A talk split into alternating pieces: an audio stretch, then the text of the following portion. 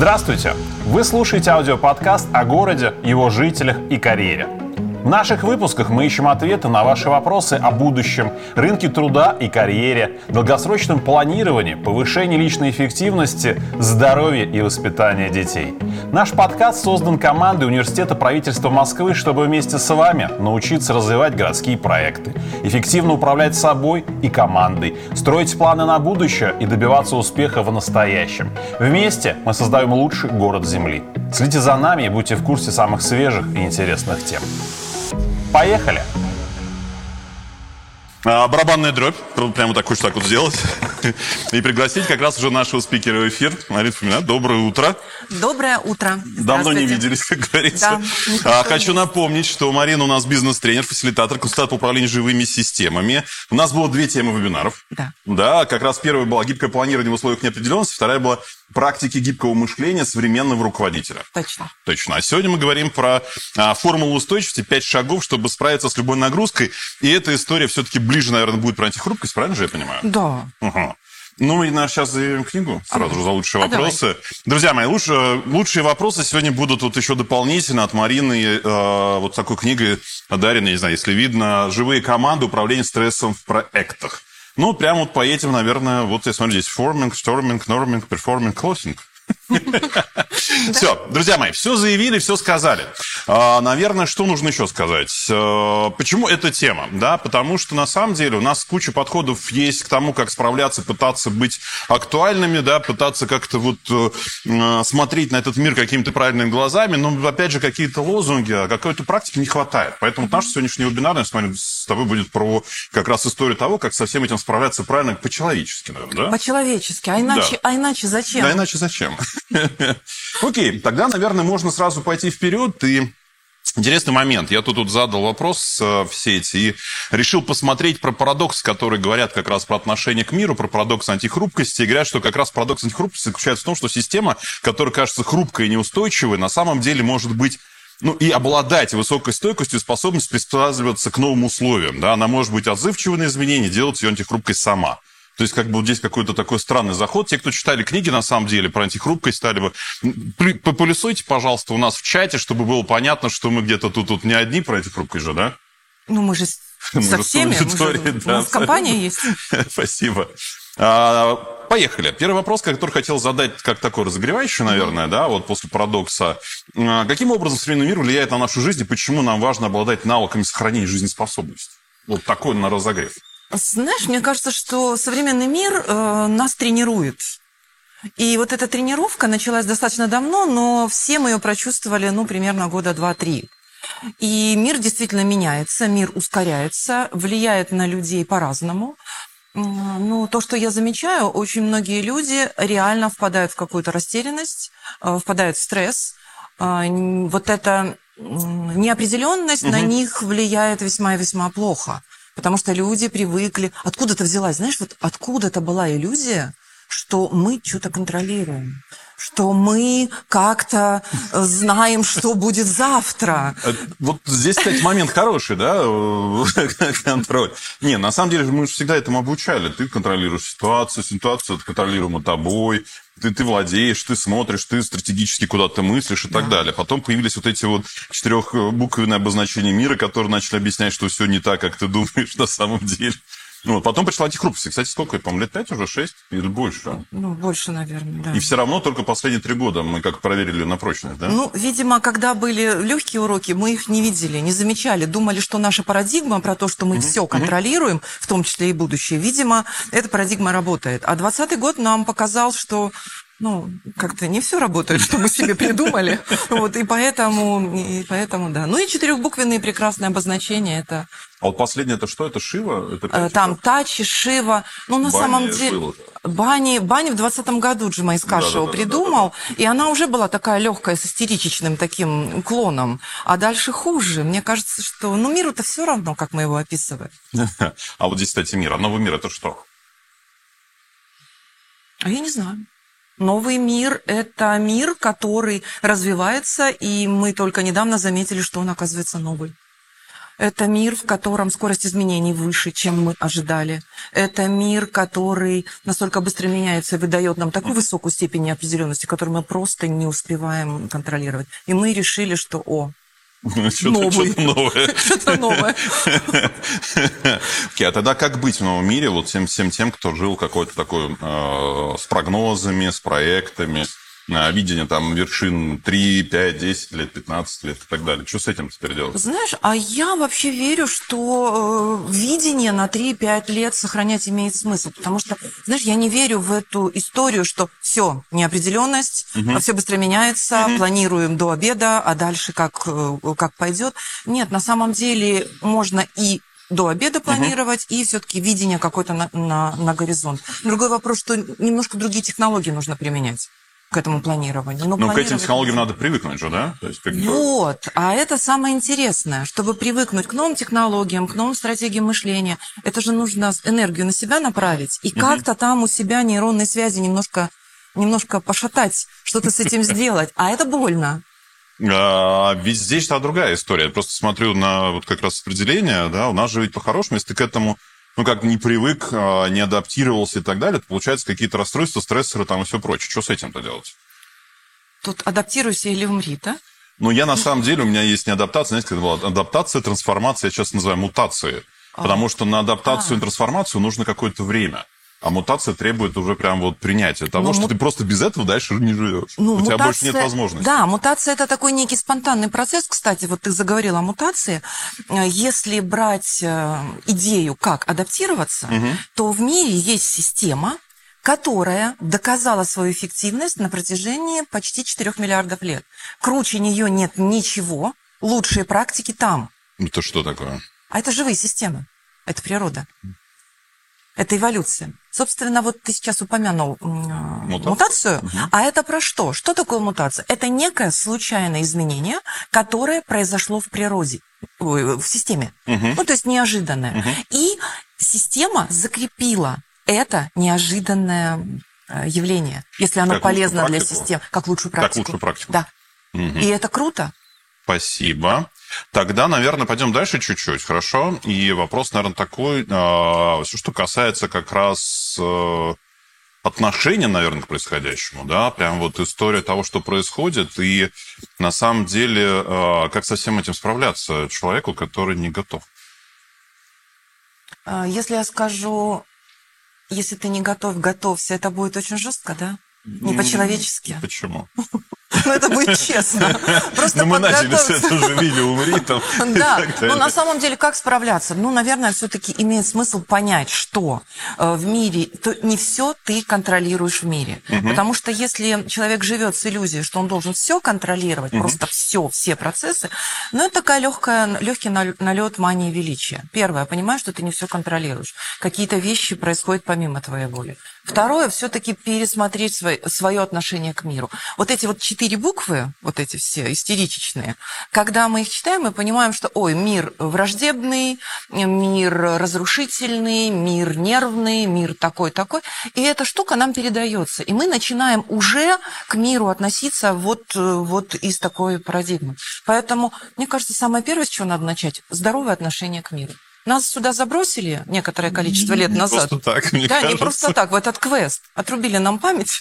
А что там было, непонятно. Что там было непонятно, что там будет непонятно. На самом деле так человечество всегда жило. Просто выйти из иллюзии и спокойно понимать, что будем адаптироваться. И адаптация – это не проект, Мгм, мгм. с понедельника начинаю, в субботу э, адаптировался, расслабился. Это постоянный процесс. Душ своим извилинам постоянно нужно делать. Как правильно вот, оценивать реальность и управлять своей реакцией на это все? На условия, когда все вокруг меняется так быстро. Вот когда все быстро меняется, э, организм человека запускает стрессовую реакцию. Это абсолютно нормально. Это совершенно потрясающая реакция. И, пожалуйста, люди, если вдруг придет в голову мысль бороться со стрессом, не надо с ним бороться. Э, К нему надо адаптироваться. Его имеет смысл себе на, ну, на- службу брать себе. Э, Я понимаю, что стресс теперь это как это еще одна новый пункт э, обязательный, как это правильно сказать-то, На какой части? У тебя есть стресс? Да. История, ты, его не переживаешь, ты с ним живешь. Ты с ним живешь. И стресс помогает тебе быть более адекватным, а стресс помогает тебе быть более эффективным, наверное. Но и с другой стороны, он тебе как раз дает как некий такой маркер, ты э, там адекватен к среде или нет. Да. То есть, если стресс не испытываешь, то ты где-то в иллюзиях тогда, наверное, да? Конечно. Если ты не испытываешь стресс, значит, ты не видишь изменений. Потому что стресс, вот про, простое определение стресса. Стресс – это реакция организма на изменения. Угу. Ты не испытываешь стресс, я называю таких людей теплыми. Ну вот, ну, это логично на самом деле. Вот. А что, что, что до реакции, получается, что если мы не управляем этим процессом, то процесс управляет нами. Угу. И самое, наверное, неправильное, негодное, что мы можем делать в, стрессе, вот, вот, вот в стрессе, угу. позволяет себе вот эти автоматические реакции. Угу. То есть у меня стресс, я начинаю реагировать какими-то вот этими базовыми, либо я убегаю, либо прячусь, либо замираю, либо угу. либо нападаю. Все-таки самое важное, вот самое важное в этой истории переключить автоматический ответ, то есть переключить реакцию на ответ, осознанный ответ, что я вижу изменения, и я выбираю так отвечать на эти изменения. Но это тренировка.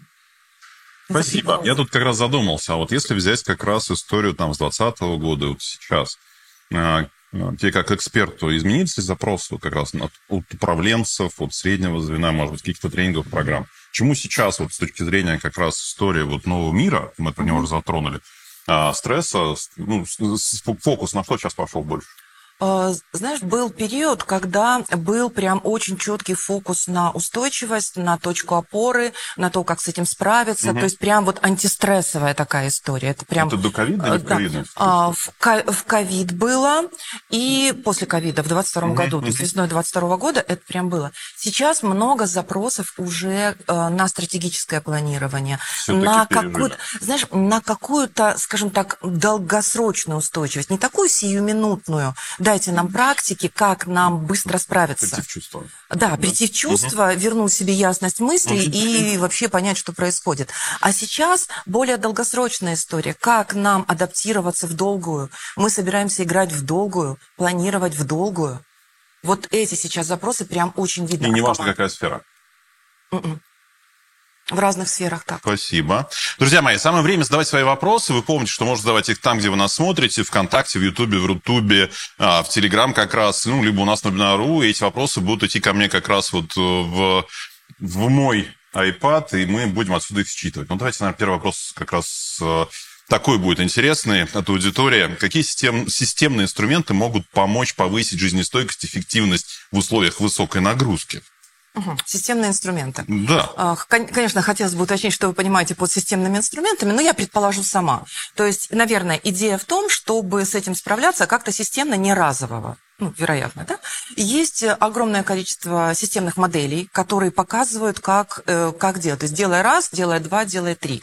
И это некие шаги, угу. которые мы оттренировываем, которые мы практикуем и которые позволяют. Если мы это сделали 1, 2, 3 по системной модели, но системно это не тренируем, то это уже не становится не системный Системно, инструмент. Да. Разовая вот, да, да, да. И, собственно, смотри, наверное, самый главный системный инструмент, это с моей точки зрения, угу. научиться смотреть на себя и на происходящее с точки зрения систем. То есть не я просто как Марина Фомина, отдельно взятая особь женского пола, а все-таки я как живая система, как я реагирую, что, что во мне, ну, какие процессы во мне происходят, как я устанавливаю связь с другими системами. Вот мне кажется, это оно. Это... Человек живой, да? Живой. Вот берем, например, руководителя, берем мы сейчас HR. Они решили переформатировать свою команду. Как понять, mm-hmm. что человек живой? Вот, а... который соответствует таким новым каким-то видениям. Слушай, ну, наверное, это самый сложный вопрос, который ты только мог спросить. Как понять, что человек в команде живой? Ну, ты хочешь нанять, например, человека, и ты его сейчас, например, собеседуешь, встречаешь с ним, общаешься, как HR поставить задачу, даже найти такого человека, и посмотреть количество живых в твоей команде, насколько они там готовы работать. Слушай, знаешь, мне кажется, что если бы найти ответ четкий на этот вопрос, это прям Нобелевка. Это прям, это прям было бы прям очень круто. Но на самом, ведь на самом деле люди очень адаптивны. И они могут разово надеть костюм любого. живого. Ну, ненадолго. не жи- Ненадолго, ненадолго. А Как понять, что живой? Он реагирует живо, у него живая речь. Вот для меня маркер – это живая речь. Для меня маркер, когда человек с глаголами говорит. Если человек говорит без глаголов, звоночек, значит, там что-то в системе уже, уже не то. На изменения он будет э, реагировать э, по-другому.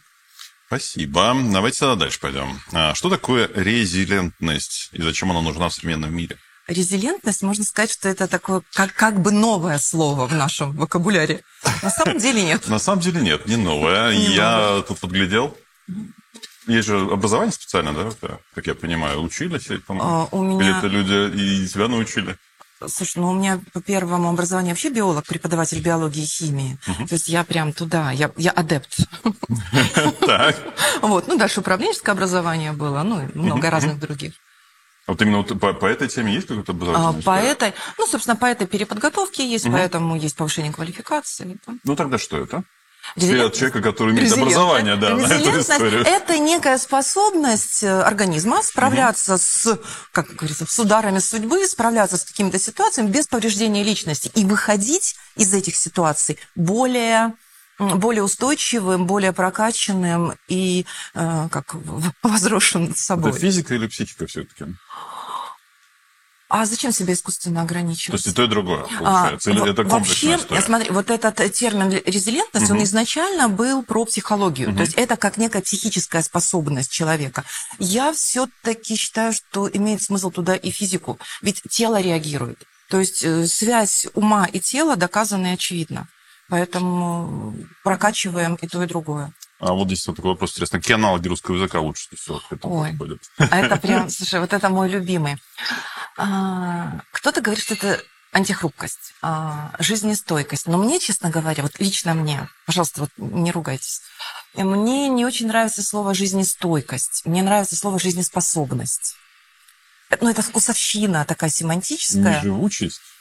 И живучесть. Пусть Туда будет же, да? живучесть. Она такая про, про то, как ты живешь в условиях вот этих постоянных, э, постоянных осложненных э, стрессов. Потому что жизнестойкость, я когда его произношу, знаешь, мне хочется так вот встать и стоять, знаешь, такая жизнестойкость, жизнь где-то идет, а я стою. А жизнеспособность, то есть ты способен жить, не Ну, выживать. Это ближе какая-то адаптивность. Да, и адаптивность, и сохранять вот эту жизнеспособность, развиваться в этом. Мгм. Не выживать, ни в коем случае не выживать. А почему часто вот тут люди путают как раз резилентность и резистентность? В чем разница? Ну, во-первых, похоже звучат. Да. Вот. Резистентность – это биологический термин. Мгм. Это про устойчивость микроорганизмов к каким-то ну, э, к среде. То есть, что такое резистентность? Как, знаешь, знаешь, чтобы различать резистентность, стена. То есть ты как бы стеной стоишь и не пускаешь. Ну, Резистентность. не- я устойчив. корочкой, да, Да, некий. Я устойчив, ко мне ничего оттуда враждебное не попадает. Но ты Это тогда не развиваешься внутри. Да. А резилентность – это как, знаешь, как лента. Ну, ну, это семантическая история. Ты а, где-то прогибаешься, где-то уворачиваешься, где-то пропускаешь внутрь заполняешь себя, пространство под- заполняешь пространство, перерабатываешь, трансформируешь, и в конечном итоге ты выходишь более, более сильный и более м, устойчивый. То есть с каждым разом ты, стресс тебе помогает прокачиваться. Спасибо. Это не враг. Спасибо. Говорят, что существует какая-то пятишаговая модель. Это есть такое или нет? Слушай, что, ну- что это такое за пять шагов такие? А, ну, на самом деле моделей много. Э, Человек, если он с мозгами, он начинает моделировать мир, верно? А, есть э, восемь ключей резилентности, есть модель, э, это от немцев. Мне нравится вот пятишаговая модель Фионы Элис. Пять шагов. Первый, они, если по-английски, они все на ре, на, на ре. Да, да, да. То есть первое – это про реакцию. Научиться заменять реакцию на осознанный ответ. Это то, о чем мы говорили. То есть не реагировать автоматически на то, что происходит, а прокачаться до четкого понимания, как я буду реагировать. А, Это первый, это первый был шаг. Второй шаг реальность.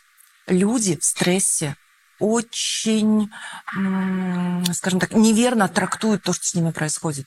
Нервно считывают. Они считывают, трактуют, то есть там получается целая куча когнитивных искажений, угу. и люди описывают реальность не такая, как она есть на самом деле. Они ее описывают под, как, под каким-то своим углом. Вот тут пересмотреть реальность, вообще то, что, угу. то, что сейчас есть, ведь ну, на самом деле не все так плохо. Вот.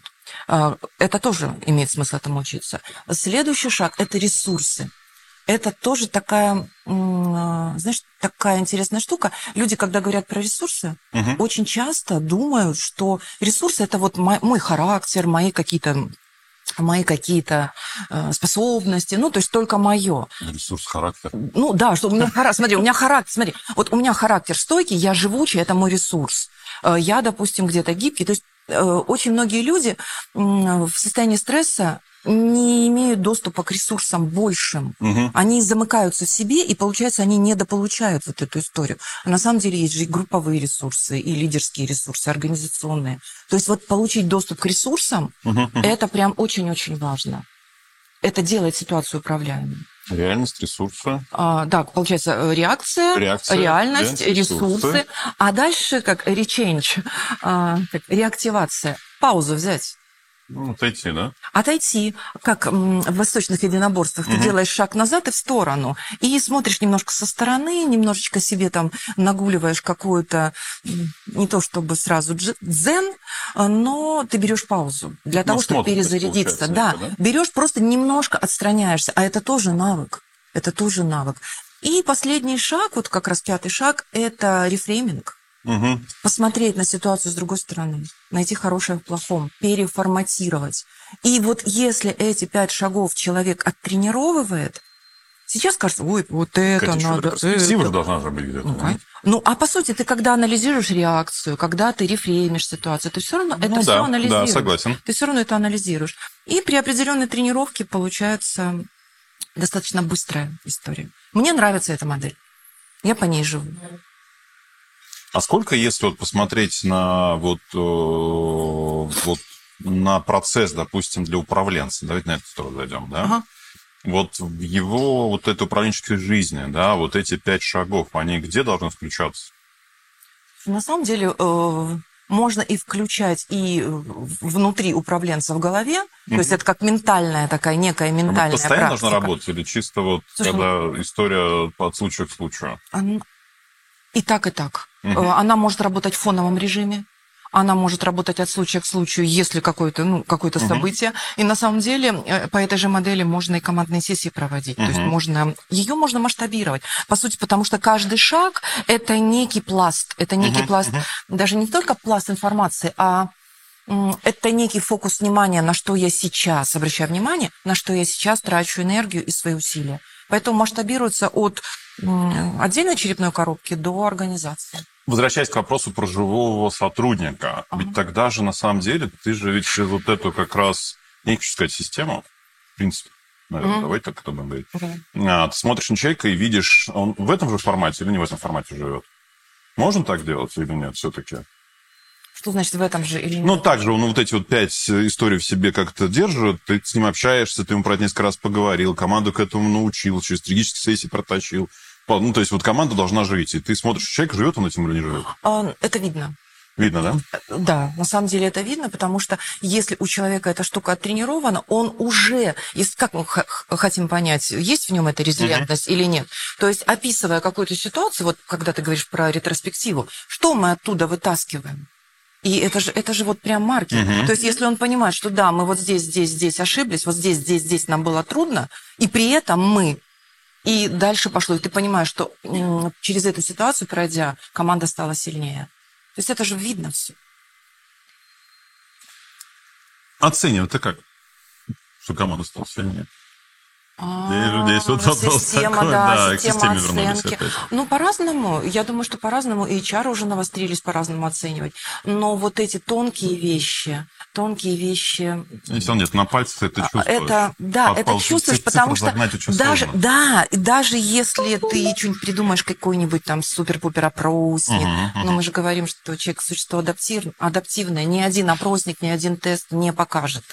Мы можем смотреть по результату, по тому, как себя чувствуют люди, как они отвечают на вопросы, что они вытаскивают из своего опыта. Честно, я не знаю, как это мерить. Сопротивление имеет место быть как некий индикатор всей этой истории. То есть я не принимаю. Да.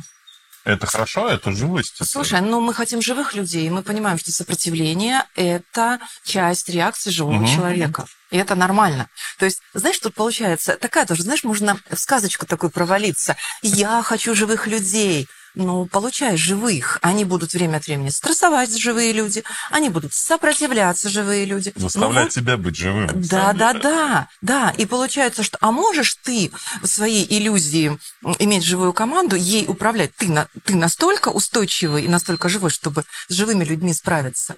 Это тоже такая вот... э, Ну, на самом деле, вопрос к руководителям, да? Вот вы как свою живую команду чувствуете? Вообще чувствуете, что у вас живые люди в коллективе работают? Ну, Пишите в комментариях, на Да. самом деле, было бы интересно будет почитать, посмотреть, потому что история же такая. Мы Да. про живое, про что-то, вот как раз вот живые команды, друзья, напоминаю, у нас вот за лучшие вопросы будет еще такая книга «Живые команды. Управление стрессом проектов». Напоминаю. Самое время задавать ваши вопросы.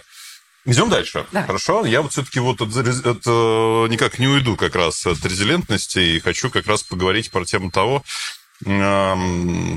вообще вот если, если, есть ли возможность этому научиться как-то? Есть какие-то курсы, тренинги там и так далее?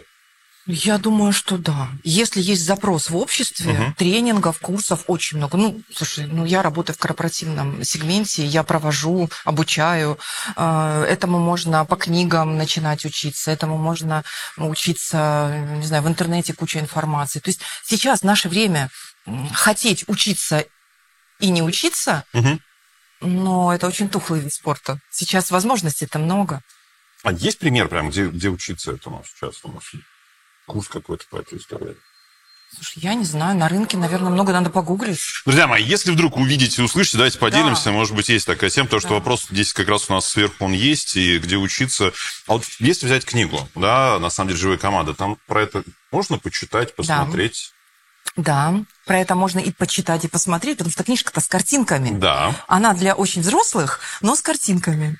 А там как раз что мы сделали? Мы взяли развитие, э, ну, процесс развития команды, и мы понимаем, что этот процесс, он делится по этапам. И когда мы говорим, что, о, проектная работа, это очень высокострессовая работа, да, там стрессы есть. А мы решили посмотреть на стрессы с точки зрения, «М, интересно, а как люди реагируют на каждом этапе? Какой вид стресса в этой команде на каждом этапе развития. И оказалось, что они разные. И инструменты управления тоже разные. Ну, так э, не бывает одинаковых команд. Да, не бывает одинаковых команд, не бывает одинаковых инструментов. Но нам хотелось системно к этому подойти и системно разложить в какую-то, знаешь, какой-то как гайд, что ли. А, Когда руководитель ну, прочитает эту книгу, он понимает, во-первых, весь процесс, что происходит, Мгм. и на этом процессе, где грабли э, уже разложены, и где кучки граблей, подводные камни. Спасибо. А можно от книги буду переходить чуть дальше? А, если мы берем уровень как раз руководителя, кто писал эту книгу, это какой уровень может быть? Чем он управляет? А, Изначально мы писали ее для проектных менеджеров. Ну вот изначально такая Мгм, была мгм. идея. А потом оказалось, что книга универсальная. Она прекрасно идет и в операционке, и мидл. А, Топы, топы тоже читали, выс- высокую оценку дали, но топы не так с, как, не так с живыми людьми часто Ну, чуть выше, контактируют. да, они чуть выше, там немножко... Да, но когда они, э, когда они изучают Мгм, эту книгу, они начинают понимать, как устроены команды, как устроены люди и как устроены заместители. То есть я правильно понимаю, что все-таки мы можем там в рамках как раз советовать читать людям, которые, например, управляют городами? Э, Честно говоря, я бы... Департаменты, там, органы Да. исполнительной власти и так далее. Знаете, вот а, мы хотели сделать реально полезную книгу, потому что нам говорили, вот на- у нас, знаешь, как обратная связь еще была до написания, что, ребят, у нас очень много книг, а, которые про мотивацию, общими мгм. чертами. Вы нам скажите, что делать надо. Поэтому- Заметьте, это не ради рекламы, на самом деле. Я подвожу эту историю как раз тому, что есть живые команды, а есть живые города. Хотел задать Да. вопрос про вот эту историю. Слушай, ну это же тоже Вот в система. живых городах это системно будет работать, нет? То есть мы можем подойти и про как раз историю резилентности и так далее, так далее, так далее. Я думаю, да. Потому что э, все эти истории, которые мы сейчас с тобой Мгм. говорим, они ведь системные. И если у нас бывает система меньше, система больше, система еще больше, но каждая система развивается по законам систем. Поэтому системный взгляд – это прям штука обязательная. Мне кажется, без него в новом мире прям совсем будет беда. Закручиваю дальше. Ой. Можно? Я Не знаю, туда- давай туда попробуем. захожу. А, Есть тренды. да, которые говорят, что следующее там развитие как раз э, там организации и все прочее. Мы сейчас говорим про внутренних клиентов все-таки, да? Ну, команда это внутренний Да, клиент. да, твой, да, да. А как это влияет, вот понять со стороны, да, вот с внешним посмотришь на организацию, смотришь на то, как она работает, как работают люди. Живые они там? Вот что там с ними? Вот как это потрогать? Я сейчас дальше докручу, но давай на это сначала ответим. Ой, слушай, прям вот сейчас спасибо, что спросил, правда. Очень, очень круто. А, смотри, когда, допустим, с консалтингом а, заходим в организацию, а, тут очень важно посмотреть вообще, что происходит. Потому что вот эта жизнь, она происходит а, в коридорах, на совещаниях, а, в курилках, э, в столовках. И ты смотришь, что происходит с этими людьми. И мне очень нравится задавать людям вопрос, что самого лучшего случилось с вами в этой команде, в Мгм. этой организации. И вот в тот момент, когда они, они мо- могут быть в стрессе, они могут быть уставшие, они могут быть... И вот в тот момент, когда у них загораются глаза, они говорят, о. И тогда ты понимаешь, что есть там жизнь. Ну и второе, прости, тут я в свою дуду глаголы. Когда мы анализируем протоколы совещаний и видим, как люди пишут, как люди думают, как люди фиксируют, и если это вот это железобетонное никуда, Мгм. то ком- компания и команда сильно меньше живая. Я не могу сказать, что... Опять это внутрянка. Это не внешка. Это не клиент. Понимаешь, ты пришла в контору, ты увидел, как это работает. Пришла в организацию, ты видишь там, как люди ходят. Да. А как клиент это почувствует? Я, может быть, просто получаю услуги от этой компании. Так они и с клиентами так будут говорить, они им на письма будут так отвечать. Ну вот попро- попробуй написать обращение в разные организации и подождать, что ответят.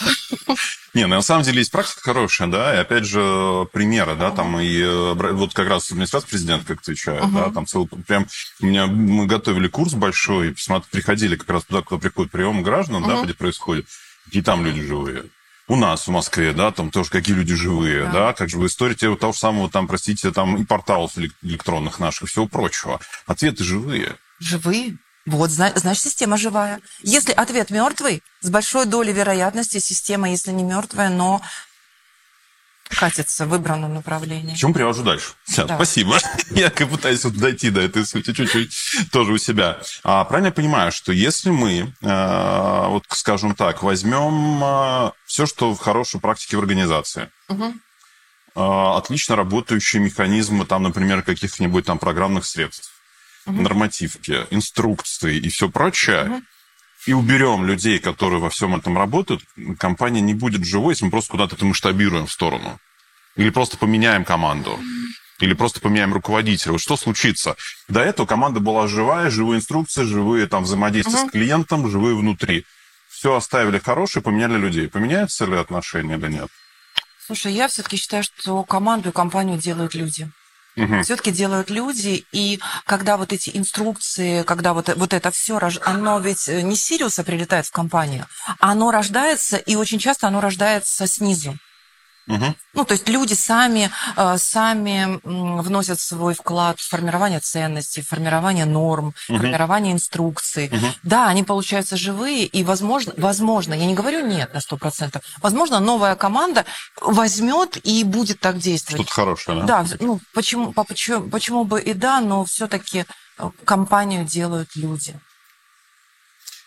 Компании и люди. А если мы берем HR-руководителей, Мгм. например, да, то есть вот историю их, а, в чем они могут, да, скажем так, вот, повышать эту жи- жизненность компании, да, то есть живые, живые команды. Сюда вернусь. Потому что у нас вот большая аудитория, в том числе и HR, да, и руководителей, кадровиков, да, и здесь вопрос, вот, что они могут сделать для того, чтобы их команда, ну, и как минимум их родная, да, вот их, их, их, их кровинушка, да, вот как раз HR или кадровая служба, и дальше все это дело транслировалось уже на всю организацию. Что, Ну, что- они могут делать? Вот, Ну, как у них? знаешь, мне сейчас так Может быть, приходит, а, мне приходит на ум, э, просто знаешь, тоже такая, как это, пять, пять факторов, которые имеет смысл поддерживать в команде, в компании для того, чтобы люди сохраняли работоспособность и сохраняли, скажем так, способность управлять своим стрессом. Ну, во-первых, четкая прозрачность, если говорить об HR, четкая прозрачность в инструкциях, в требованиях, в ролях. Если э, царит ролевая неразбериха, люди будут стрессовать, люди будут вести себя плохо. Ну, они же живые. А, Второе, очень четко понимать, где, э, где какой, у кого роль, статус, ну это тоже про это.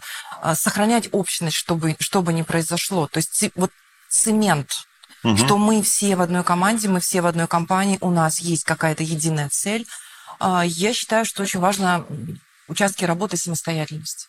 Если люди не чувствуют себя самостоятельными, они тоже будут э, сильно стрессовать. Ну и, собственно, справедливость в распределении каких-то ресурсов, спра- справедливость, скажем так, э, правил игры, по каким мы играем. Вот если вот всего-то пять факторов, но это очень здорово, здорово, скажем так, устаканивает ситуацию в команде. Мгм. А этому учить же, по-хорошему HR есть большая задача. Учить этому руководителя, дальше как раз транслировать этого всего в другую организацию. Ну да, ну я прекрасно понимаю, с какой нагрузкой работают HR. И они сейчас слушают, слушайте, вот вы сейчас Да, тут да, вот да, да, да. стали под софитами и рассказываете нам, как жить. А, на самом деле, конечно, иногда им не хватает, самим не хватает ресурсов для того, чтобы этим заниматься. Но я думаю, что все равно они это делают. Не, ну, на самом деле, же здоровый оптимизм. Должен быть для человека. Знаешь, Здоров... смотреть. Слушай, ну да, здоровый оптимизм, вот, это как раз та история, на которой...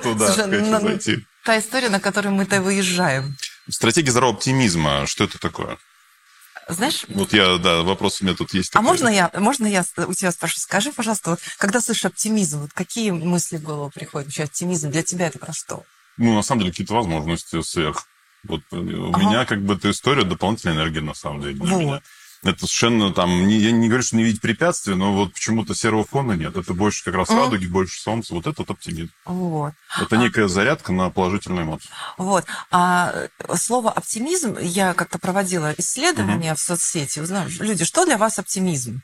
И так было интересно, вот те, которые в стрессе, которым плохо, которые, Ну, которые знаешь, стойкость, да, вот, ну, да, жизнестойкость. и когда вот это вот, они говорят, вот оптимист это такой, знаешь, некий блаженный, который вот улыбается, у него цветочки везде, солнышко, он не видит никаких проблем, ну, такой вот немножко а Тепленький. Слегка тепленький такой, да. На самом деле оптимизм, мне нравится слово оптимальный. Для меня стратегия здорового оптимизма – это такая история, когда ты натренировался так, что, что бы с тобой ни происходило, ты четко знаешь, что ситуация управляема, хоть как-то. В конце концов все будет хорошо, если не хорошо, еще значит не конец. То есть оптимизм – это понимать, что мы сдюжим, мы выдержим вот эту амплитуду какого-то стресса, амплитуду изменения, и в конце концов будет хорошо, и у нас будет, и нем- как добежим и немножко расслабимся. То есть вот стратегия... чуть здоров- устанем. Ну, чуть устанем, конечно, устанем, потому что если человек не напрягается, он и не расслабляется. У него и радости-то нет. Ну, как ты живешь, Да, не А напрягаешься. ради чего тогда? Ну да, а дофаминчик-то откуда брать? Да. Энергию-то Скуч- откуда? Скучно становится. на самом Конечно. деле, Окей, спасибо. Тогда дальше пойдем как раз вот про историю. А, прям вот совсем хочется задать вопрос. А вот смотрю, у нас уже больше 40 вопросов в эфире. Друзья мои, спасибо большое. А, Я прям сейчас буду вычитывать. А, Регулируемая мутация – это ГМО? Мы говорили про мутации. Как хорошо я-. ГМО. Ну, Слушай, ну хорошо, а, что, смотри, ГМО – это генно-модифицированный организм. Да. А, Если мы говорим о регулируемой мута- мутации, значит, мы как-то модифицируем условно ДНК команды.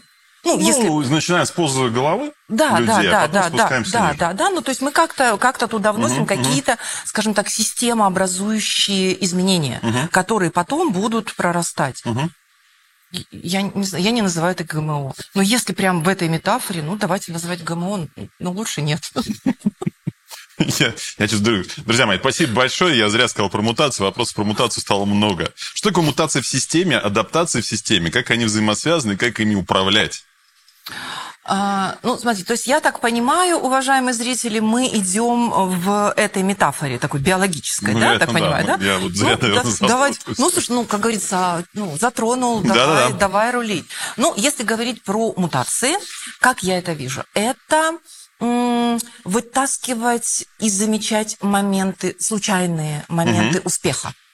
Допустим, команда работала, работала, работала, а потом хоп, с ними что-то произошло, и они что-то сделали. Получилась какая-то какая лучшая практика. Вот вытаскивать эти лучшие практики и закреплять их в управленческой деятельности. То есть угу. это вот как раз э, про мутацию. Если говорить про адаптацию, у природы к адаптации есть свои инструменты что-то мы децентрализуем, децентрализуем, что-то мы наоборот централизуем, что-то мы, не знаю, там, многообразие. Очень много у природы инструментов для адаптации. Поэтому Спасибо. берем и делаем. Спасибо. Давайте закончим, наверное, про, про вопросы, которые у меня, потому что я смотрю, мы прям очень много зайдем, значит, уйдем. Ну вот про оптимизм все-таки не завершили историю, и мне хочется здесь точку небольшую поставить. Это, это все-таки вот что за стратегия такая быть оптимистом? Это правильно мыслить или правильно действовать? А, знаешь, мне нравится э, идея... Мне хочется здесь точку поставить, чтобы да? вот оптимисты немножко отошли. Мне нравится про оптимизм идея, которую писали психоаналитики и очень хорошо э, визуализировала э, психолог из Санкт-Петербурга Екатерина Сокальская она прям, знаешь, вот, вот, вот прям визуализировала как графиком. Угу. То есть идея какая? А вот ты напрягаешься, у тебя там амплитуда, потом ты выше, выше, выше. Ты напрягся, напрягся, потом хоп, решил, и радость, расслабился. И вот получается такой вот график. Uh-huh, uh-huh. И здоровый оптимизм, и получается с каждым разом ты все больше и больше амплитуду можешь выдерживать, и все четче и красивее у тебя решение. И вот эта вот радость. То есть вот это вот стратегия здорового оптимизма, если бы мы спросили психоаналитиков. На самом деле это закладывается в детстве, но Слушай, ну я считаю, что никогда не поздно иметь счастливое детство, и все можно, все можно переформатировать и себя надрессировать. Ну, здесь на самом деле ведь э, сложно сейчас заход будет. А ведь если ты умеешь это сам, ты это учишь не только свою команду, да. но и, например, своих детей. Конечно. И это намного дальше, чем здесь сейчас. Это намного сложнее. Почему? Потому что это надо попытаться объяснить правильными словами и научить этому жить. А не умеешь сам, как ты научишь этому? Э, там вообще, там получается веселье. Если мы хотим э, ребенку передать стратегию, угу. скажем так, вот у тебя есть стратегия здорового оптимизма. И вот есть ребенок, которому нужно это передать. И она не в словах. Поведение? Она в поведении. А, ребенок, ребенок видит, что папа может выдерживать, то есть как папа реагирует на э, ситуации угу. неожиданные, как папа с ними справляется, как папа решает и как папа потом ловит кайф от того, что он решил. Что вот решил, угу. и так, ребята, выдыхаем. То есть это, это про это, ну, это про это. А вот когда у человека нет этого оптимизма. И он не способен не расслабиться, не радоваться. То есть, знаешь, вот, знаешь, вот есть люди, которые в постоянном напряжении. Угу. То есть, а ты не расслабишься, потому что я сейчас расслаблюсь, ага, сейчас опять что-то прилетит. Знаешь, вот это у нас в культуре смеешься, плакать будешь. И человек постоянно вот в этом напряжении. И представляешь, что он своим детям передает? Ой, да. Но все-таки это не в словах. Нет. Это поведение, это какая-то, наверное, закрепленная практика каждодневная. А, каждодневная практика, и я думаю, что когда мы у себя отслеживаем, что, М, слушайте, вот я не могу выдерживать даже вот такусенький уровень стресса. Есть вот молодые сотрудники иногда приходят в компанию, и руководитель говорит, слушайте, ну, ну, мы привыкли, мы же вот, мы работоспособны. А он приходит чуть-чуть что-то не по ему, там, ну, грубо говоря, вот такую синькая амплитуда, да. все, он впадает в прострацию, он ничего, ничего не может, у него все, мозги затуманены, он в стрессе, и ему бегут помогать. То есть вот с этим тоже надо работать. Ну, на самом деле, это ведь история поколенческая, говорят.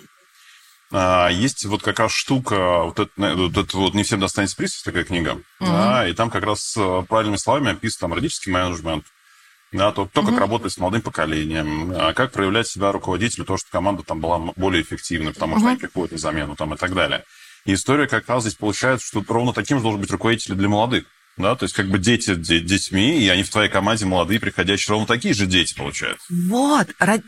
У, у руководителя все равно есть какая-то некая родительская функция. Uh-huh, uh-huh. И тут мы подходим к веселому вопросу. А ты какой родитель? Тревожный? Или, да, или ты как, все разрешающий. Ты вообще какой родитель?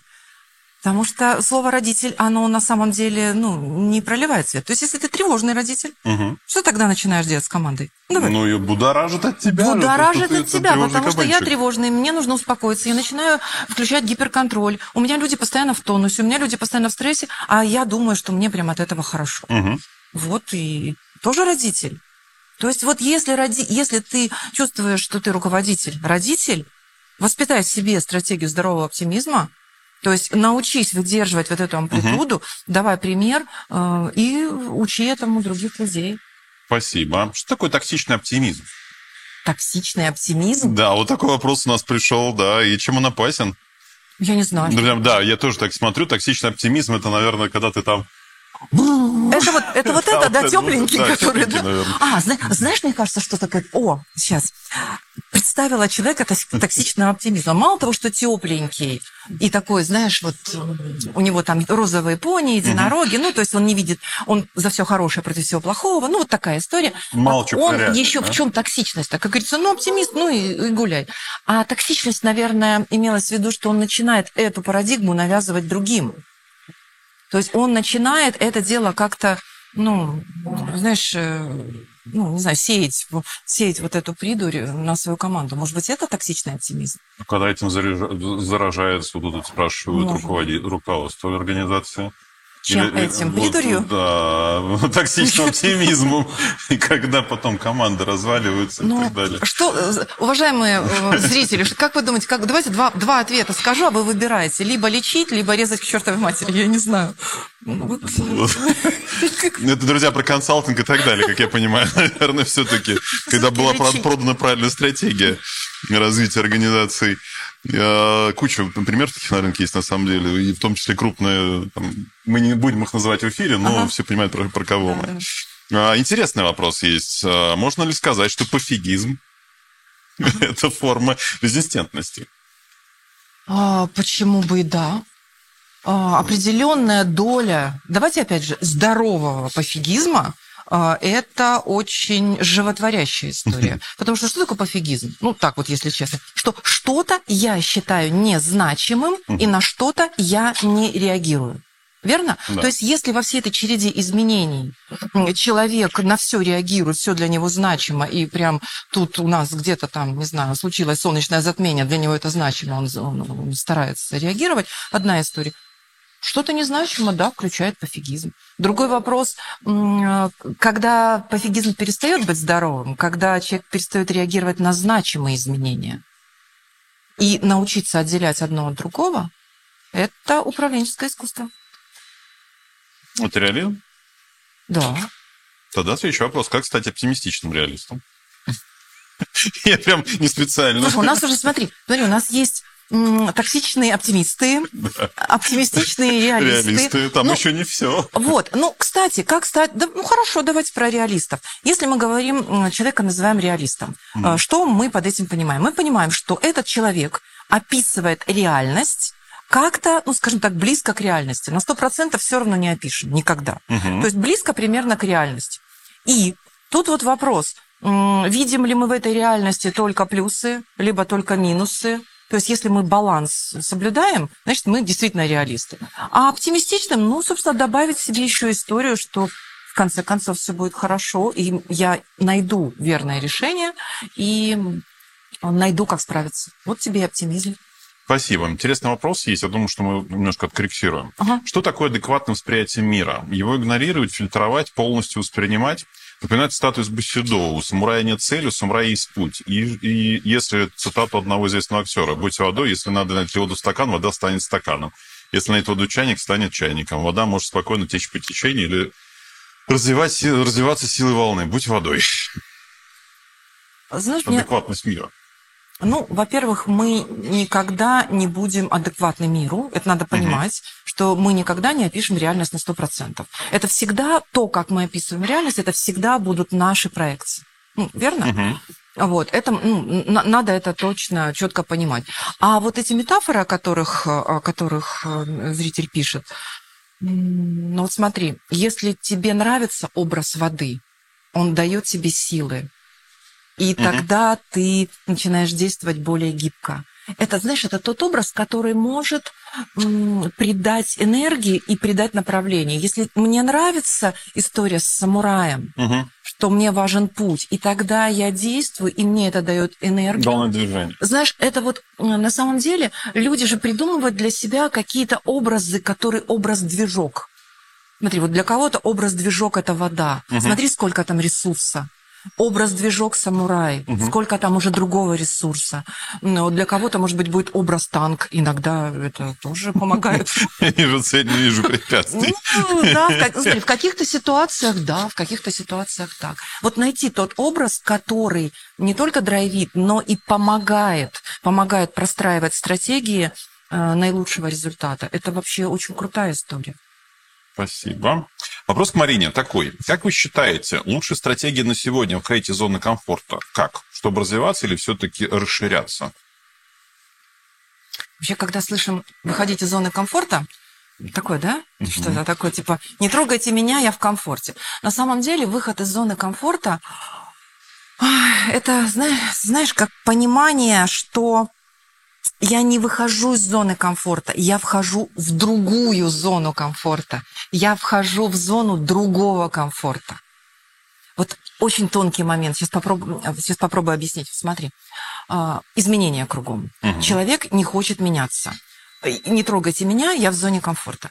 А, Спросить у человека, а ты вот уверен, что твоя зона комфорта это прям вот реально комфорт? Наверняка тебе здесь есть и дискомфорт. Наверняка у тебя немножко ты ущемлен чем-то. Мгм. Наверняка что-то с тобой происходит, э, ну, что-то не то, чего ты хочешь. Ну, тебе не, по себе. Да, тебе не по Вот, себе, и да. тебе уже некомфортно. Поэтому, дорогой, ну, может, мы как-то с иллюзией это с этой расстанемся. А если мы а, освоим какую-то другую стратегию и перейдем в другую зону, то решение твоего нынешнего дискомфорта в той зоне Мгм. комфорта. То есть ты понимаешь, просто осознаешь, вот снимаешь вот эти розовые очки. Я в зоне комфорта, не трогайте меня. Нет. Спасибо. Все-таки расширение, все-таки расширение, если к вопросу. Расширять.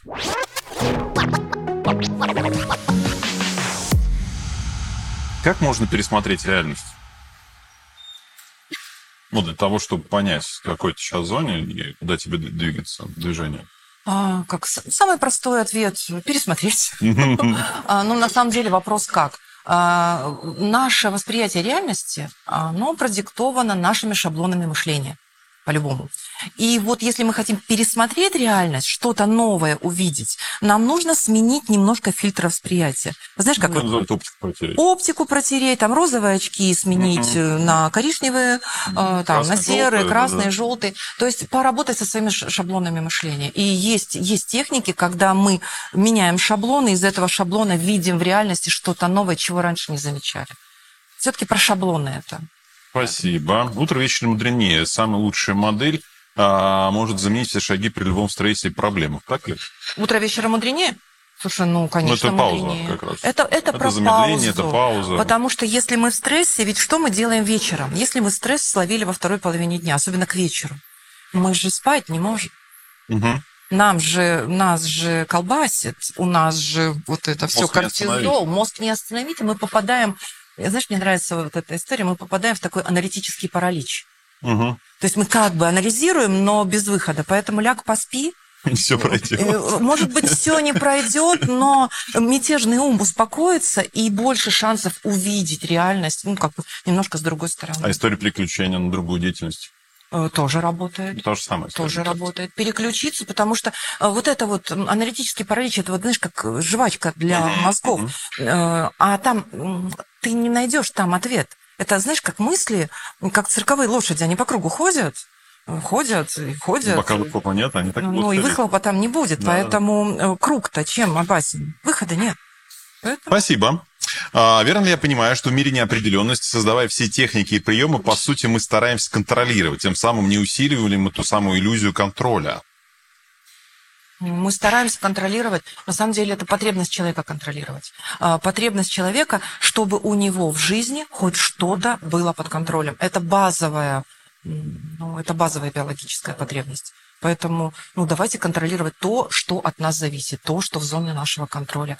И чем больше мы этого контролируем, тем с большей вероятностью у нас расширяется наша зона контроля.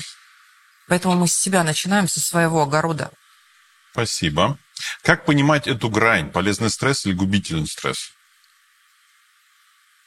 Ну, для разных людей это разная, конечно, грань, разная амплитуда, разные реакции. Но я думаю, и продолжительность. Что... И продолжительность, конечно, и амплитуда, и продолжительность. Но все-таки понимать, наверное, э, придумать для себя маркер. Что я, что я в этот момент чувствую в стрессе, что со мной происходит после потому что что, для, что одного для, для одного губительно, для другого счастье. Поэтому здесь очень сложно. Честно себе сказать, вот я сейчас не занимаюсь ли я вообще саморазрушением? Ну, вот, вот это вот стресс, стресс, стресс, а потом, о, как бы хорошо мне. И я теперь без этого кортизола жить не могу. Может, это разрушение есть? Да. Честность самим собой помогает. Ну, у меня, на самом деле, я начинаю, когда замечать, что я где-то забываю какие-то договоренности или записывать какие-то истории, для первый маячок. Потому да. что нагрузка большая, может быть, да, и ты понимаешь, что что-то упустил. Не зафиксировал, не записал, угу. не отметил, да, вот эту всю историю, значит, все, это прям пиши вот уже первый маячок того, что что-то начинает идти не так, потому угу. что ты считаешь, что параллелить. Да, да. Снижаются, снижаются способности к обработке информации, к хранению информации. Конечно. Последний такой, наверное, вопрос про стресс. Больше задавать не буду, друзья мои, простите. А, так все-таки, что же делать со стрессом? Дружить, принять. Есть интересное исследование, которое гласит, что стресс принимает как учитель, как необходимую данность этого мира. И не думать, что стресс может причинить тебе вред. То стресс может быть все-таки более продуктивным, настраивать тебя на более продуктивную жизнь. Ну, как вы считаете? Вот такой прям у нас вопрос. Ну, Никит, спасибо за вопрос, но он будет у нас последний просто. Никит, но этот вопрос, он по сути содержит в себе ответ ну, собственно, переформатировать свои шаблоны мышления и понимать, что любой стресс э, делает, ну, прошить себе шаблон, что, угу. окей, стресс делает меня сильнее, что я управляю ситуацией, я понимаю вызовы, и у меня есть ресурсы для того, чтобы с этим справиться. Все. И жить из этого, попроб, попробовать пожить из этого шаблона. Какое поколение обладает сейчас наибольшей, простите, стрессоустойчивостью или устойчивостью? Наверное, устойчивостью. Старший, которому уже ничего не надо, средний, которому уже имеется какой-то опыт, да, но еще хочет что-то сделать. Или совсем молодой, который чисто вот, все прежнего багажа. А я не отвечу на этот вопрос, потому что, чтобы на него ответить, нужно все-таки фокусно проанализировать это. Мне уже в вопросе, честно говоря, э, не, не очень, там, старшая, которому уже ничего не надо. Откуда мы знаем, что ему ничего не надо?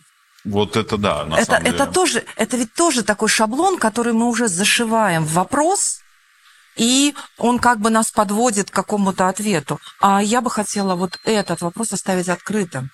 Ну, здесь, на самом деле, я вот всегда с большим удовольствием вот рассказываю про проекты, которые есть в Москве. Ну, опять же, э, история там Северный университет, но mm-hmm. старших, и то, как сейчас вот это вот прям настолько востребовано, да, эти возможности, которые даются, и понятно, что там не все, там не все пережито, не да. все эмоции получены, не, не весь опыт, который ты мог там за всю жизнь взять, Сейчас еще можно реализовать, да. люди пытаются как раз жить там на полную. Вот, ты видел их глаза? Конечно. Вот. вот я вот. называю новые старшие. Вот. Это новые старшие, вот. абсолютно другие. Да. А, а, а, знаешь, а есть ли у тебя моральное право посмотреть им в глаза, увидеть вот это драйв и сказать, ну, это же старое поколение, им ничего не надо.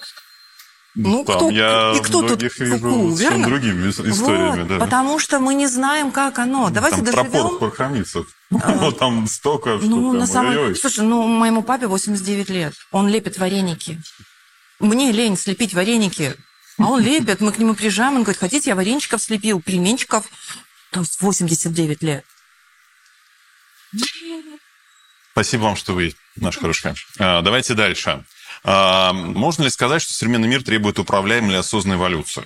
Мы это уже сказали. Правильно же? Да, никаких у нас здесь да, вопросов не вызывает. Да, да. Как считаете, какое количество, такое качество, как толерантность к неопределенности, является врожденным или формируется специальным опытом?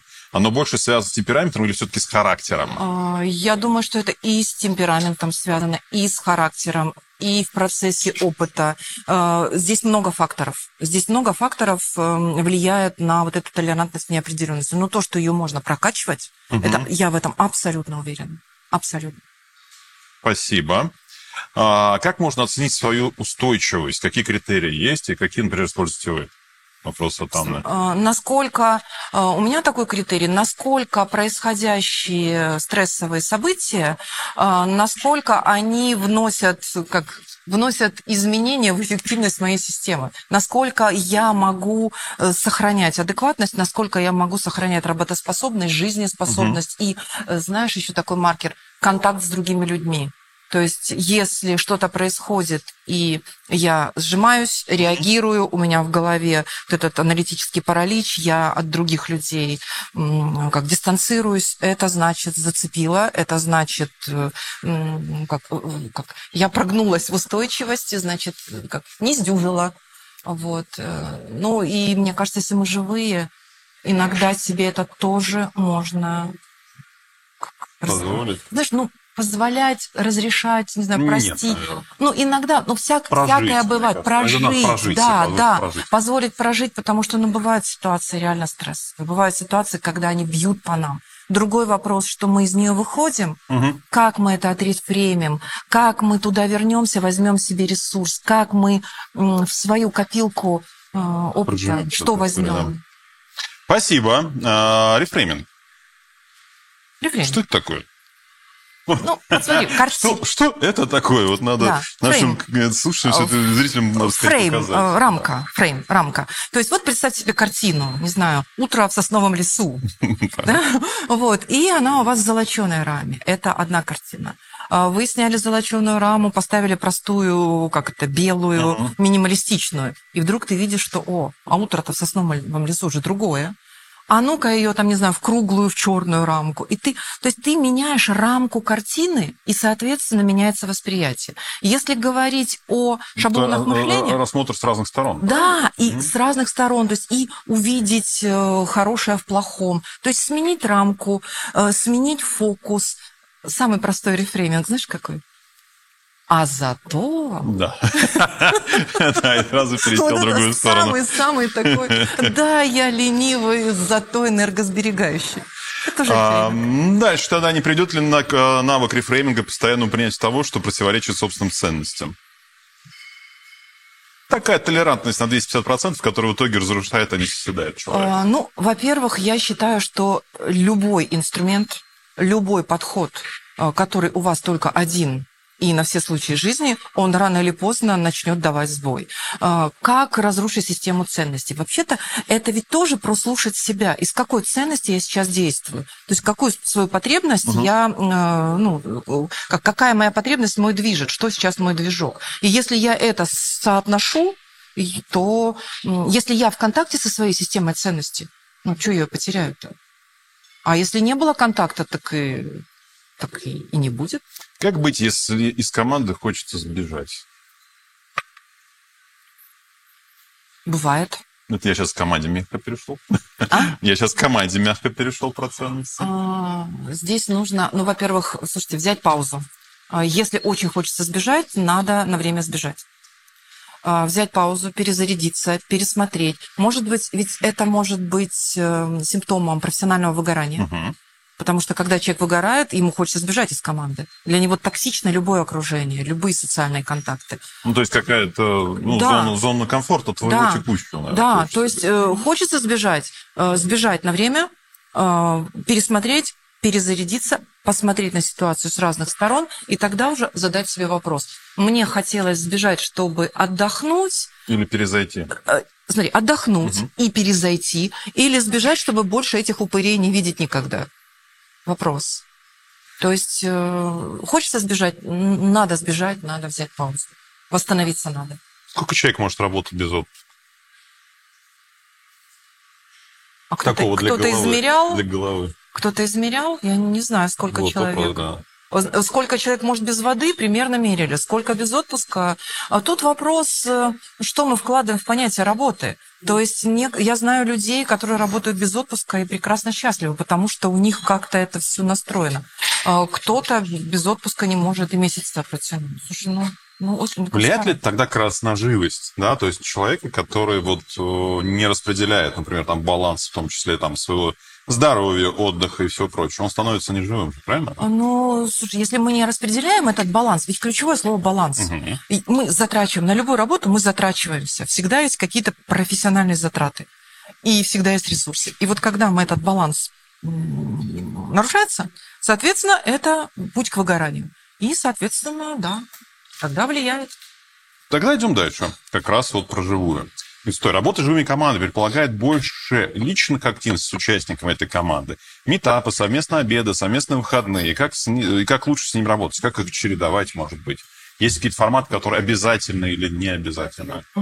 Здесь нужно смотреть, э, что за живые, что за живые люди э, в твоей команде. А, Я думаю, что вот те активности, которые сейчас, э, сейчас ты озвучил, безус- безусловно, да, и команда сама решает, с какой периодичностью это будет. А, Но есть еще инструменты проектного управления, есть еще инструменты какого-то, ну, просто личностного общения. Мгм. Здесь э, чем шире инструментарий, э, тем больше вариантов. Ну и плюс четко понимать, на какой стадии развития находится твоя команда. Это прям тоже важно. Потому что то, что если люди только сейчас вошли, только познакомились, это одна история. Мгм. Если эти люди уже пять лет друг с другом работают, это немножко другая история. У них и стрессы будут разные. Спасибо. А если члены команды не могут открыто высказываться, если интересы членов команды не учитываются, например, на рост должностей, на дополнительное персональное образование, какая команда, такая команда будет жизнеспособной? Мне кажется, ответ очевиден, нет? А я, слушай, давай будем считать, что я вот этот вот тепленький, тепленький оптимист, который верит в людей и считает, что команда будет жизнеспособна. Другой вопрос, какая степень этой жизнеспособности. Если люди не могут высказывать свое мнение, это вопрос уже к культуре. Есть ли, как, есть, пророщена ли эта культура ошибок, культура слышать друг друга? Это ведь, это же, это же про культуру. Мгм. И тут вот вопрос. Вот эта команда может как тихонечко, хорошо, спокойненько работать, не выходя за пределы... Ну, то есть синергии в этой команде не будет. Мы это понимаем. Если мы хотим вывести команду на новый уровень, нам придется менять культуру и вводить туда вот эту культуру живого общения. А так это будет такой вялотекущие конфликты тихонечко, и никто никуда не взлетит. Ну а что? Так тоже можно. Окей, спасибо. А сотрудник, не желающий работать в команде, это лишний человек или все-таки необходимый человек? Его оберегать или уволить? Ну, слушайте, чтобы ответить на ваш вопрос, у меня, правда, очень мало данных. То есть нежелание работать в команде – это одна из характеристик. Я начинаю подозревать, что у этого человека есть еще какие-то характеристики помимо этого. Правильно? Мгм. И мы понимаем, почему он не желает работать в команде. Он э, слово не желает или работать, или в этой команде. Разбираться надо. Спасибо. Ох, а, давайте пойдем дальше, друзья мои. А, Надо ли помогать детям в преодолении школьных неприятностей, которые для родителей кажутся мелочью, а для подростков жестким буллингом? Или дети должны пройти этот путь самостоятельно, чтобы не быть маленькими, папиными, мамиными сыночками, дочками? Я считаю, помогать надо. Другой вопрос, что мы вкладываем в понятие «помогать». Очень часто... Пройти рядышком, Вот, подумать. пройти рядышком, знаешь, как, ну, чтобы они чувствовали твое плечо, чувствовали поддержку, то есть это помощь. На решение Для одно- сами. Да, для одного человека это вот эта помощь, а, Мгм. для, а для другого пройти путь вместо него. Типа, я ему помог. Ну, Так Да. что же ему?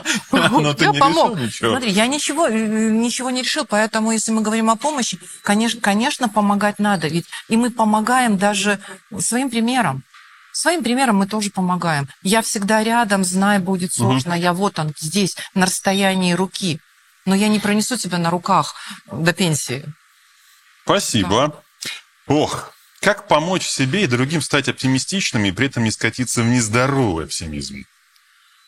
А, научиться выдерживать ну, стресс без повреждения личности. И запоминать, смотри, два, два момента. Ты учишься выдерживать стресс. Второй момент. Вспоминаешь, что были напряги тогда, но они закончились хорошо. Иногда мы этого не помним. То есть стресс помним, как напрягались, а как все разрешилось, не помним. Поэтому включаем мозги, и начинаем помнить и это. И давать себе возможность паузы на переваривание того, что произошло. Вот три шага. И это... И где здесь про антихрупкость у нас? Прям все вопросы такие про все, наверное, Так, связанные с Так вот раз- она же Да-да-да. антихрупкость, вот же она. Ты проживаешь стресс, ты можешь из него вытащить какой-то ресурс, ты можешь его проанализировать и получить удовольствие от этой паузы, что я красавчик, я прошел. Я молодец. Я молодец уже, ну это же тоже движок. Ну почему нет? Как тип личности влияет на принятие стрессовых ситуаций? Опять про стресс. Надо ли учитывать типы личности в процессе преодоления? А что мы понимаем под типом личности? Мы какую типологию мы как бы Друзья мои, уточняйте. Спасибо, широко, да. да. А, Сохраняется ли роль ритуал в борьбе со стрессом в современных условиях? Э, Я вообще за ритуалы. Ритуалы экономят энергию. А, Ритуалы люди придумали не просто так.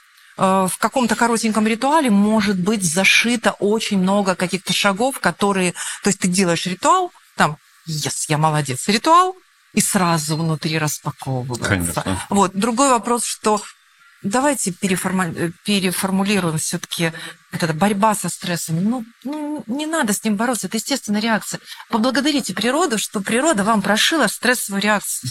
Природа, мать, Прогрузила. пр- прогрузила абсолютно, вот все системы выстроила. Мы просто этим управляем, берем это где-то под контроль и используем. Это энергия. Давайте не бороться. Очень много личных вопросов, Марин. Я перед... их чуть-чуть попозже Мгм. задам. Еще несколько сейчас вперед запустим. Опять, опять личный вопрос. Можно ли, в принципе, сделать команду компании настолько живой, что все будут довольны и счастливы? Является ли это утопией априори? Или при все-таки неком идеальном видении э, руководителя, кадрового специалиста, да, и нужно ли все сотрудники быть такими оптимистичными, и как это повлияет на доходность компании? Я вот сейчас несколько вопросов собрал в один. Вообще, э, живая команда – это хорошо? Слушай, ну жива... Хорошо. Ай, живая команда – это сложно. Это живые люди, это сложно. Выстроенные роботы, возможно, это проще. И здесь э, тоже корреляция. Команду настолько живой, что они будут уже вот... Сколько денег зарабатывает живая команда? Вот так, вот я сейчас что-то переформулировал. Я понял суть вопроса, Да. вот сейчас меня дог- догнало прям вот. А, может ли живая команда быть менее э, эффективна, нежели чем неживая? Может. Может. Но надолго больше. А, слушайте, ну на самом деле по-разному. Давайте все-таки понимать, что живая команда – это команда живых людей, в которых проходят какие-то живые процессы, которые, как любые живые системы, они могут быть непредсказуемы. Мгм. Робота легче предсказать его, его поведение, чем человека. То есть и мы понимаем, что живая команда может быть эффективной, может быть неэффективной, может быть разной. Зависит от управления. Спасибо. Все. Стратегия здорового оптимизма. Сколько напрягаться, сколько расслабляться. Один из наших спикеров как так сказал. Э, Сколько, сколько сколько часах? напрягаешься, столько расслабляешься. Ну, на самом такой. деле, ну, на- на- наверное, наверное, да, но я думаю, у нас так, так не получится. Мы можем напрячься месяц, а потом на месяц расслабиться, ну, такое. Наверное, все-таки давайте в чем измерять будем? В энергии. Наверное, Мгм. тогда не в часах, не в минутах, а в энергии. Сколько вложил? Ну, то есть сколько вложил, столько ты из этого вытащил. И вопрос... Баланс, Да, да? и вот мы, мы придем к балансу по-любому. Отличный вопрос следующий. Сбалансированное питание, регулярная физическая активность. Каково примерно в процентах в части борьбы со стрессом? Ну, если считать, что э, человек живая система, живая система это мысли, э, эмоции, это тело, то вот то, о чем вы написали, это важная история биологическая.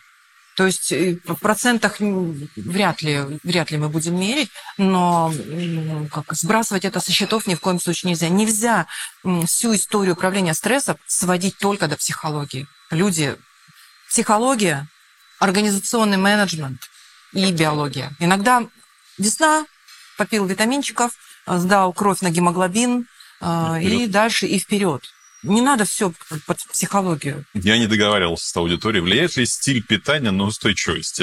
Веганы более стрессоустойчивы, знак вопроса или нет? Какие продукты добавить в рацион для повышения этого уровня? Личные советы просят ваши. Слушайте, я не знаю. Может быть, вам позвать специалиста, вот, который про это. Мы как раз рассматриваем эту историю сейчас, друзья мои. Я надеюсь, что как раз с Олегом Треченковым в ближайшее время у нас будет эфир. Я теперь знаю, о чем с ним точно можем Да. поговорить. Потому что поговорить о здоровом питании с человеком, которому иногда хочется, дико хочется чипсов, ну, как-то, мне кажется, это, ну, как-то это будет... Там что-то должно быть такое, почему хочется. Ну, ну вот хочется. Ну вот, Чипсы с томатным соком, ну, шикарно же. Окей, все, друзья мои, переходим тогда к вопросам ближе про личное. А, какой персонаж в кино или книге, человек или мультяшку, можете назвать примером устойчивости ко всему, по вашему мнению? Ну, по моему мнению, очень, очень по-разному. Кто-то, не знаю, птицу Феникс, кто-то гидру.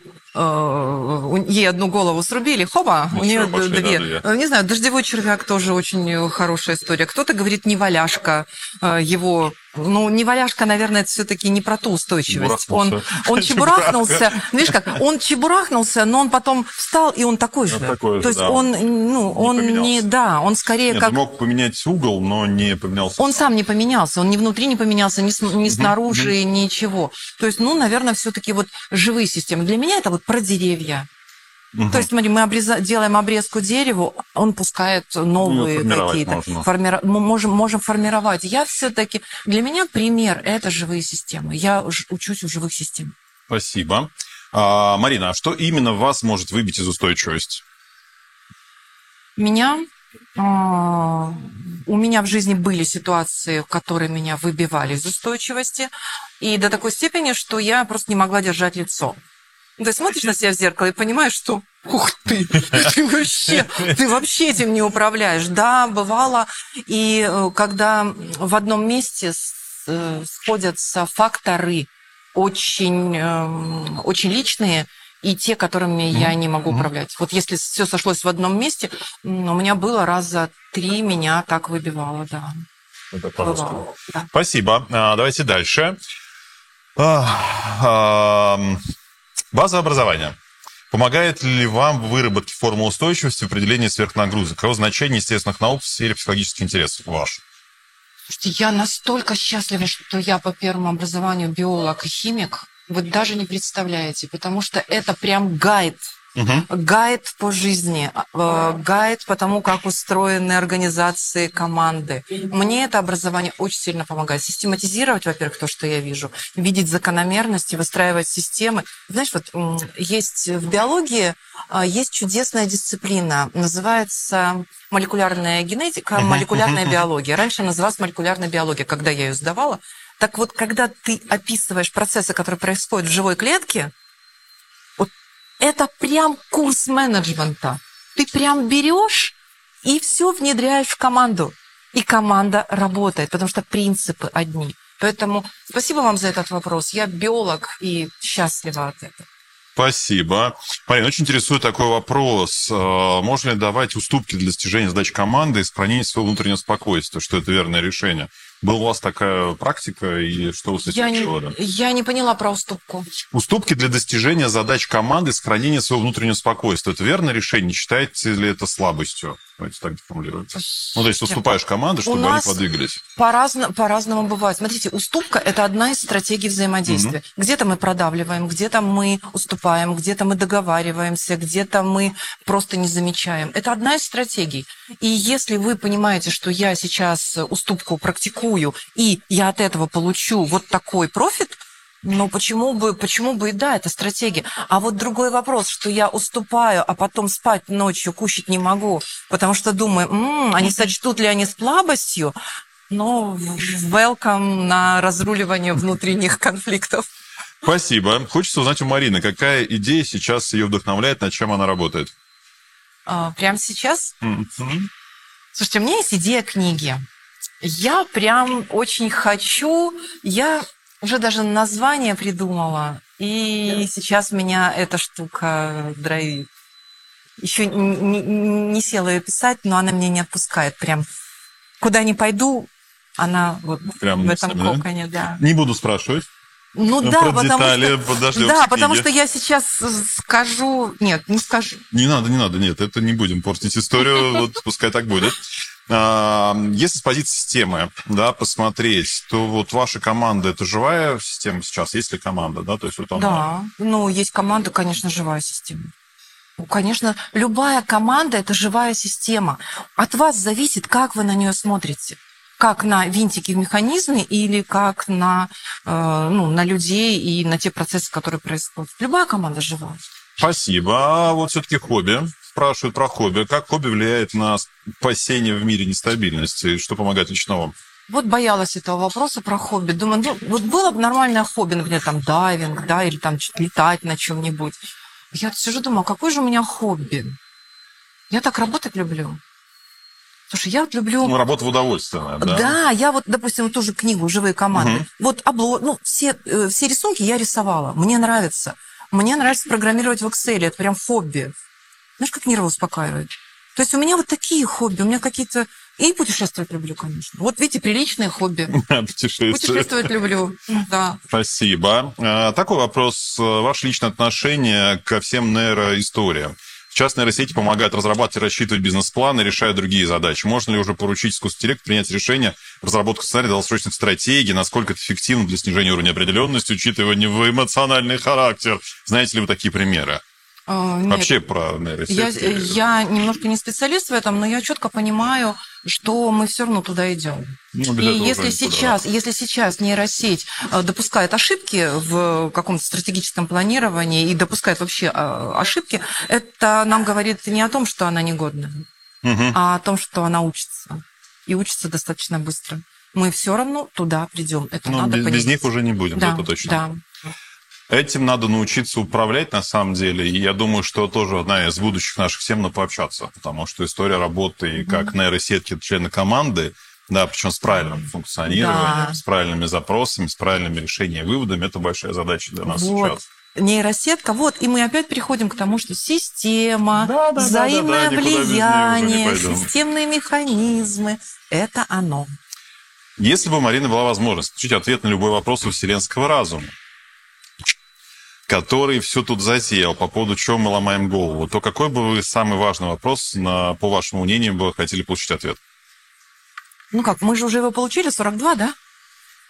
Ну, когда эта история, когда у суперкомпьютера спросили самый главный вопрос, он долго думал, людей, сказал 42. Все, уже все понятно.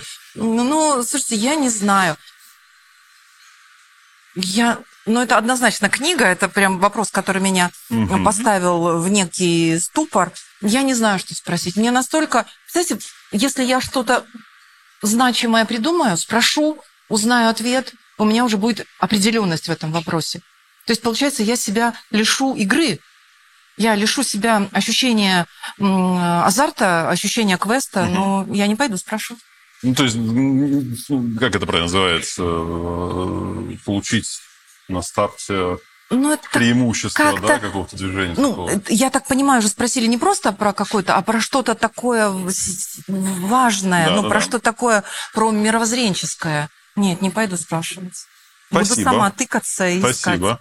Какой совет, да, вот в практике, который был у вас, а, привел там, к правильному решению? Был ли такой совет, А, привел к успеху? Тот, э, который я от кого-то получила. Ну, на самом деле, ну, много было советов. Они все равно, они все равно с, э, как, к вопросу адаптации. Мгм. То есть будь гибче, будь верь в себя, а, будь адаптивнее. То есть вот это, это, это все туда. И, соответственно, такие же советы наверняка можно аудитории нашей передать. Или что-то по-другому Ну, переформулируем. Здесь тоже что Я посоветуете? не знаю, ну правда, люди, давайте, во-первых, э, сформируем здоровое отношение к миру, в котором мы живем. Мы его, мы его не выбирали. Э, То есть давайте мы хотя бы оттуда истеричечную не Себя истерик себя уберем. истерику уберем. А, Вот. И дальше, конечно, адаптироваться, замечать изменения, ловить, э, как говорить, вы не можете остановить волны, но вы можете научиться серфингу. То есть это про это. Вот. Хорошая метафора, искать, искать устойчивость, искать устойчивость вот внутри себя. И получать от этого удовольствие. Да, да. Кстати, может быть, именно поэтому сейчас очень много хобби, вот эти, которые на воде, сапы, серфы, может быть, это какая-то глобальный запрос системы на вот эту устойчивость. Да, я вот э, уже несколько лет так делаю. Да? я даже привожу метафоры а, вот всякого рода коммуникации, презентации, переговоры. Ты, ты знаешь техники, выходишь в море на сапе как раз, на волну, Да. неважно, яхты и так Да, далее, да, да. а дальше будешь что будет. Дальше Да. твоя только механика Да. твоя внутри, твои навыки. Вот, и прокачивается же Да, вот да, эта да. устойчивость. Вот она. Вот она гибкость. Как гибкая сила прокачивается. Может быть, поэтому? Да, скорее всего. Спасибо. Друзья мои, у меня все. Все вопросы я больше не задаю. Мы почти полтора часа в эфире. Прям полтора часа, 90 Ого. минут. А, последний вопрос, который есть, что почитать? Вот есть три книги. Наши, их одна ваша, да, так сказать, Слушайте, ну, коллеги. ну, для начала это... Вот, кстати, искусство ясно мыслить. Однозначно надо почитать. Ну, мы на самом деле сегодня подарим книги за лучшие Да. вопросы. Итак, друзья мои, сегодня еще раз. Искусство ясно мыслить, скорость доверия, а, невозможная как стратегия. И вот это та самая, которую Марина нам сегодня прислала. Марина, спасибо тебе огромное за это. А, Живые команды управления стрессом проектов. Будем сегодня задарить. Э, Где получить? У нас в Телеграм-канале. Соответственно, переходите, смотрите, отслеживайте. Думаю, до конца дня у нас такая информация будет. Да, Спасибо большое, что были с нами. Марин, спасибо большое, что удалось сделать этот эфир таким прям живым по-настоящему. 90 минут, э, больше 50 вопросов от нашей аудитории. Спасибо вам за это, спасибо, что были с нами. Следите за нашими анонсами. Обязательно встретимся уже завтра в 10.